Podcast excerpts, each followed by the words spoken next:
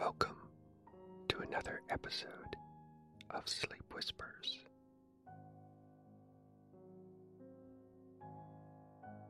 I'm Harris, and this is my curious little podcast of whispered ramblings and whispered readings, which I hope will help you to relax and fall asleep.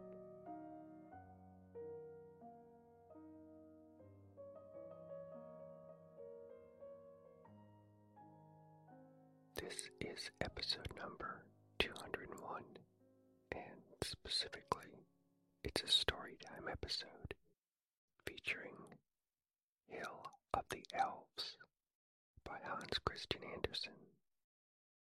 If you're a new listener, then welcome to my little world of whispers. Each week I rotate through one of six types of episodes calm those overactive squirrels in your brain. These episodes include trivia time episodes, fade out episodes, Whisperpedia episodes, batch episodes, chat episodes, and tonight you'll hear a story time episode, which means I'll be reading a curious tale to you. If you're interested in listening to over 200 more of my whispering episodes like this one, or listening to my special 8 hour long episodes of nature sounds and background noises like raindrops, ocean waves, ceiling fans, and white noise, then feel free to click the links in the show notes or visit my website at sleepwhispers.com. Alright, tonight's story is titled Hill of the Elves, and it was written by Hans Christian Andersen with some minor edits by me for length, clarity, and suitability. I'll start with a summary first to give you a general understanding of the story. The story begins with the Hill of Elves buzzing with excitement because there is some special but unknown event that's about to happen. It turns out that the Goblin King and his two sons are coming to the Hill of Elves to visit, and the two sons will select some wives from the seven daughters of the Elf King. Now, the Goblin King ends up getting frustrated with his sons because they can't seem to focus on picking out brides. And in my interpretation, when you when you hear that portion, it kind of sounds like ADHD to me. But that's that's not mentioned in the story like that. I, I'm just saying the Goblin King may want to get his sons checked out. Alright, anyway, in the end, the Goblin King ends up selecting a bride for himself. And the story ends with him and his bride not exchanging rings, but exchanging something else, which I thought was kind of funny and silly. I won't I won't spoil it for you. There are two ways to listen to this story. You can listen to it as a creative and imaginative fairy tale full of inventive creatures, which is probably how Hans Christian Andersen intended it to be. Or, and this is my interpretation, you can listen to it as a parody of wedding planning and wedding receptions. This really adds a lot of humor to the story. The description of the wedding planning in the story sounds like a typical discussion that a bride and groom would have about which crazy relatives, crazy friends, and crazy neighbors to invite or not to invite. And the description of the gathering sounds like a parody of a wedding reception because they describe typical things that occur, like guests drinking too much, telling long winded stories, uh, really weird dancing, and there's suggestions of alcohol induced flirting. Yeah, typical wedding reception stuff. Either way you listen, I think it will distract your squirrels, calm your mind, and help you. Before I start the story, I have a podcast suggestion that you may find helpful, especially if you struggle with a positive body image or any type of food issue, because this could be contributing to your restless brain squirrels at bedtime. It is called the Love Food Podcast, and the host is a dietitian and a food behavior expert. I picked out a review on Apple Podcasts, which I thought was a great summary. Here it is. Such a thoughtful, kind, and gentle approach to healing one's relationship with food. So, if that sounds helpful to you, then you may want to try the Love Food Podcast. Alright, now on to tonight's curious tale. Tonight's story is Hill of the Elves by Hans Christian Andersen.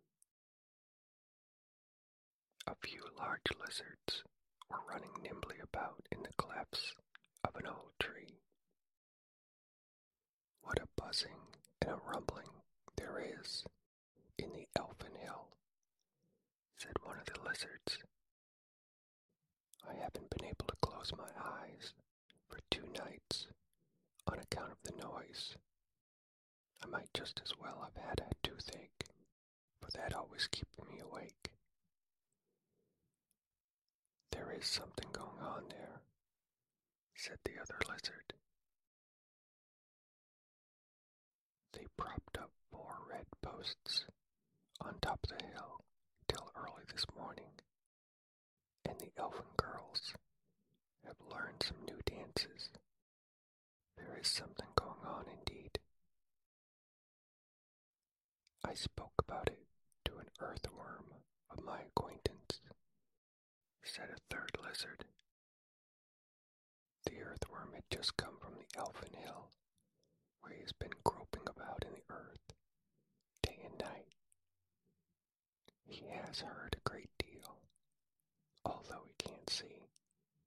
Poor miserable creature. Yet he is very good at wriggling and lurking about. They expect friends in the Elfin Hill, grand company too. But the earthworm really isn't sure who they are. Or perhaps he really just didn't know. All the will o wisps are ordered to be there to hold a torch dance. The silver and gold, which is plentiful in the hill, will be polished and placed out in the moonlight. Who can these strangers be? asked another lizard. Can the matter be? Oh, hark! What a buzzing and humming there is. Just at this moment, the elfin hill opened, and an old elfin maiden, followed behind, came tripping out. She was the old elf king's housekeeper and a distant relative of the family. Therefore, she wore an amber heart on the middle of her forehead. Her feet moved very fast. Trippity trippity. Good gracious, how she could trip right down to the sea, to the night raven. You are invited to the Elf Hill this evening, she said to the night raven.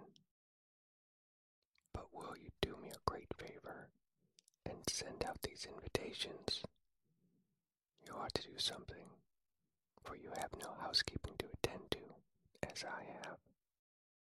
We are going to have some very grand people, conjurers, always have something to say. Therefore, the old elf king wishes to make a great display. Who exactly is to be invited? asked the night raven. Well, all the world may come to the great ball, even human beings, said the elfin maiden. If they can only talk in their sleep, or do something after our fashion. But for the feast, the company must be carefully selected. We can only admit persons of high rank. I have had a dispute myself with the Elf King, as he thought we could not admit ghosts. The merman and his daughter must be invited first, although it may not be agreeable to them to remain so long on dry land. So we'll just have to make sure that they have a whetstone or something like that to sit on, or perhaps something even better. So I think they won't refuse this time. We must have all the old demons of the first class, with tails, and the imps. And then I think we ought to leave out the death horse, and the great pig, and maybe even the church dwarf. Although they do belong to the clergy, they're not reckoned among our people. But that is merely their office. They are nearly related to us, and do visit us quite frequently. Oh my, said the night raven as he flew off with the invitations. The elfin maidens were already dancing on the elf hill, and they danced in shawls woven from moonshine and mist, which look very pretty to those who like such things. The large hall within the elf hill was splendidly decorated. The floor had been washed with moonshine, and the walls had been rubbed with magic ointment, so they glowed like tulip leaves in the light. In the kitchen were frogs roasting on the spit, and dishes preparing of snail skins, salad mushroom seed, hemlock, noses and marrow of mice, beer from the Marsh Woman's Brewery, and sparkling saltpeter wine from the grave cellars. These were all substantial food. Rusty nails and church window glass formed the dessert. The old elf king had his gold crown polished up with powdered slate pencil. It was like that used by the first form, and very difficult for an elf king to obtain. In the bedrooms, curtains were hung up and fastened with the slime of snails. There was indeed a buzzing and humming everywhere. Now we must fumigate the place with burnt horsehair and pig's bristles, and then I think I shall have done my part, said the elf man servant. Father dear, said the youngest daughter, may I now hear who our high ranking visitors are? Well, I suppose I must tell you now, he replied. Two of my daughters must prepare themselves to be married, for the marriages certainly will take place. The old goblin from Norway, who lives in the ancient Dovre Mountains. He possesses many castles built of rock and freestone, besides a gold mine, which is better than all, so it is thought, is coming with his two sons, who are both seeking a wife. The old goblin is a true hearted, honest, old Norwegian graybeard, cheerful and straightforward. I knew him formerly when we used to drink together to our good fellowship. He came here once to fetch his wife. She's now passed. She was the daughter of the king of the Chalk Hills at Moen. They say he took his wife from Chalk. I shall be delighted to see him again. It is said that the boys are ill-bred, forward lads, but perhaps that's not quite correct, and they will become better as they grow older. Let me see that you know how to teach them good manners. And when are they coming? asked the daughter. That depends on wind and weather, said the Elf King. They travel economically. They will come where there is a chance of a ship. I wanted them to come over to Sweden, but the old man was not inclined to take my advice. He doesn't go forward with the times, and that I don't like. Two will-o'-wisps came jumping in. They're coming, they're coming, they cried. Give me my crown, said the Elf King, and let me stand in the moonshine. The daughters drew on their shawls and bowed down to the ground. There stood the old goblin from the Dovre Mountains, with his crown of hardened ice and polished fir cones. Besides this, he wore a bear skin and great warm boots, while his sons went with their throats bare and wore no braces, for they were strong men. Is that a hill? said the youngest of the boys, pointing to the elf hill. We would call that a hole in Norway. Boys, said the old man, goes in and a hill stands out. Have you no eyes in your heads? Another thing they wondered at was that they were able without trouble to understand the language. Take care, said the old man, or people will think you've not been well brought up. Then they entered the Elfin Hill, where the select and grand company assembled. So quickly had they appeared that they seemed to have been blown in together. For each guest, the neatest and pleasantest arrangement had been made. The sea folks sat at a table in great water tubs, and they said it was just like being at home. All behaved themselves properly, excepting young northern goblins. They put their legs on the table and thought they were all right. Feet off the tablecloth, said the old goblin. They obeyed, but not immediately. Then they tickled the ladies who waited at the table with the fir cones, which they carried in their pockets. They took off their boots that they might be more at ease, and gave them to the ladies to hold.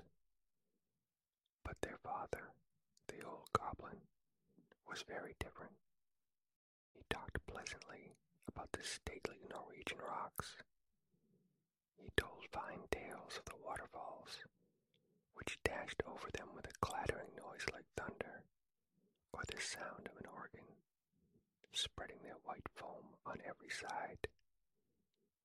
He told of the salmon that leaps in the rushing waters, while the water god plays on his golden harp.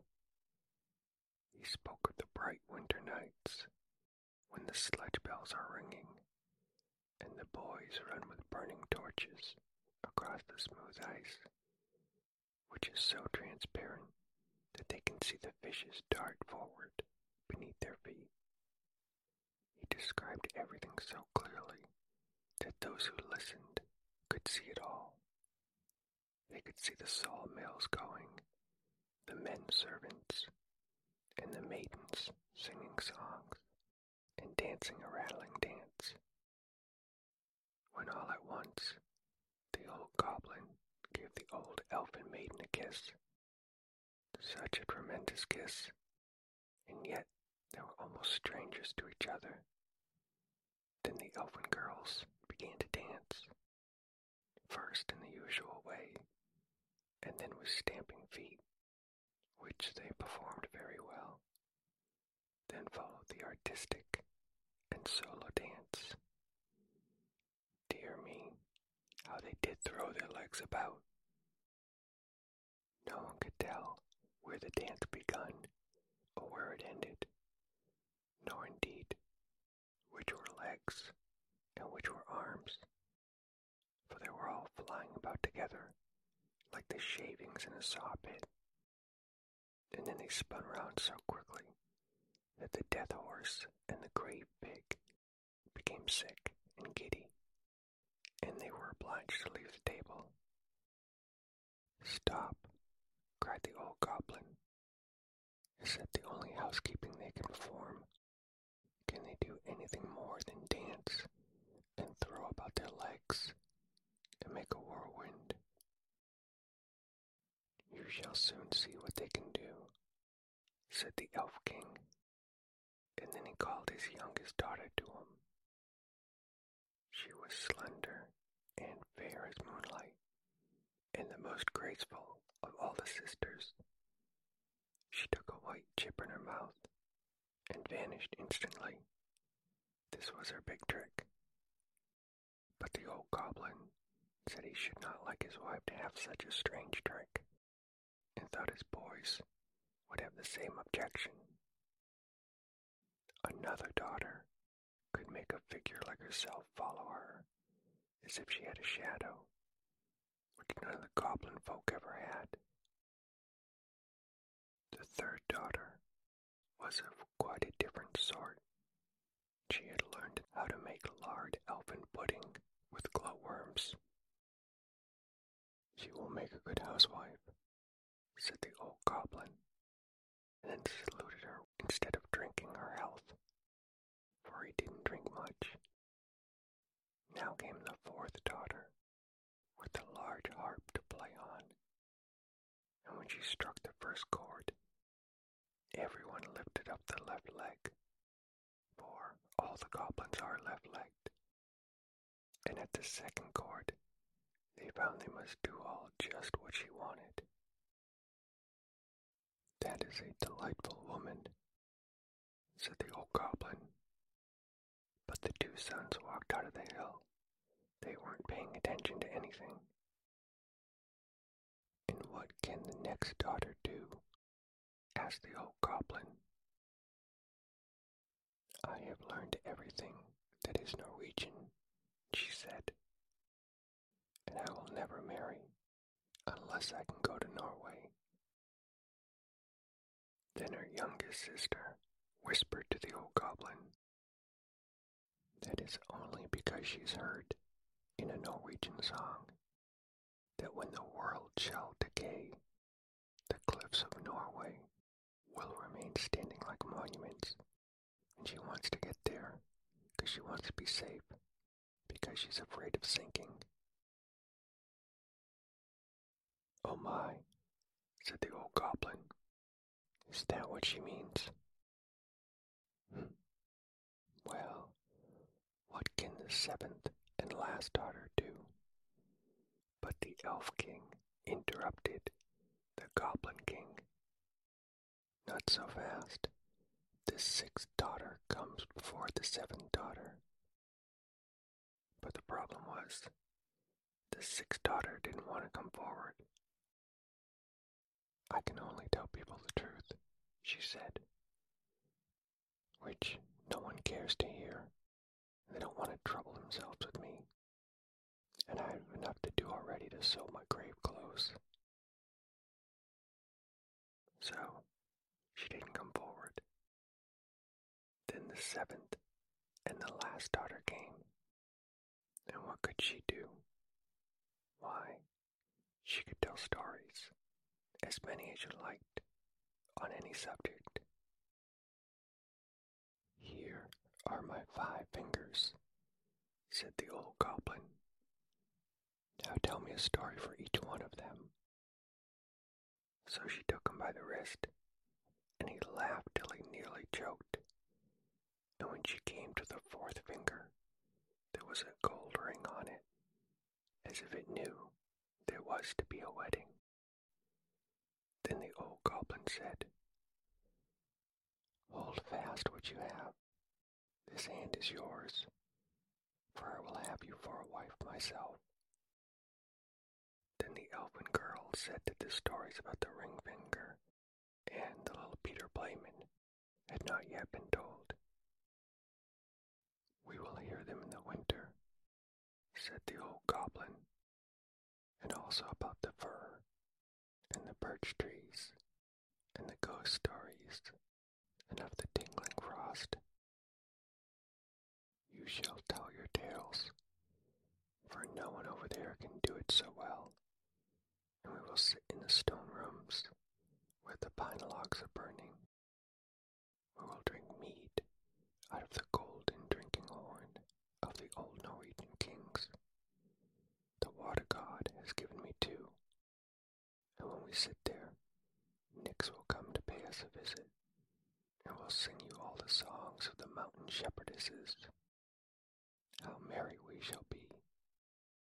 The salmon will be leaping in the waterfalls and dashing against the stone walls. You will not be able to come in. It is indeed very pleasant to live in old Norway. But where are my sons? Yes, indeed. Where were the two sons of the Goblin King? Why, they were running all around the fields and blowing out the will-o-wisps, who so good-naturedly came and brought the torches. What tricks have you been playing? said the old goblin. I've taken a mother for you, and now you may take one of your aunts. The youngsters said they'd rather make a speech and drink to their good fellowship. They really didn't have any wish to marry. So they made speeches, and they drank toasts, and tipped their glasses, and it showed that their glasses were empty. Then they took off their coats and lay down on the table to sleep. The old goblin danced around the room with his new young bride, and instead of exchanging rings with her, they decided to exchange boots.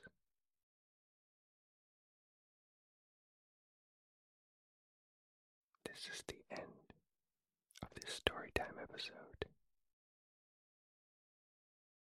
I hope you are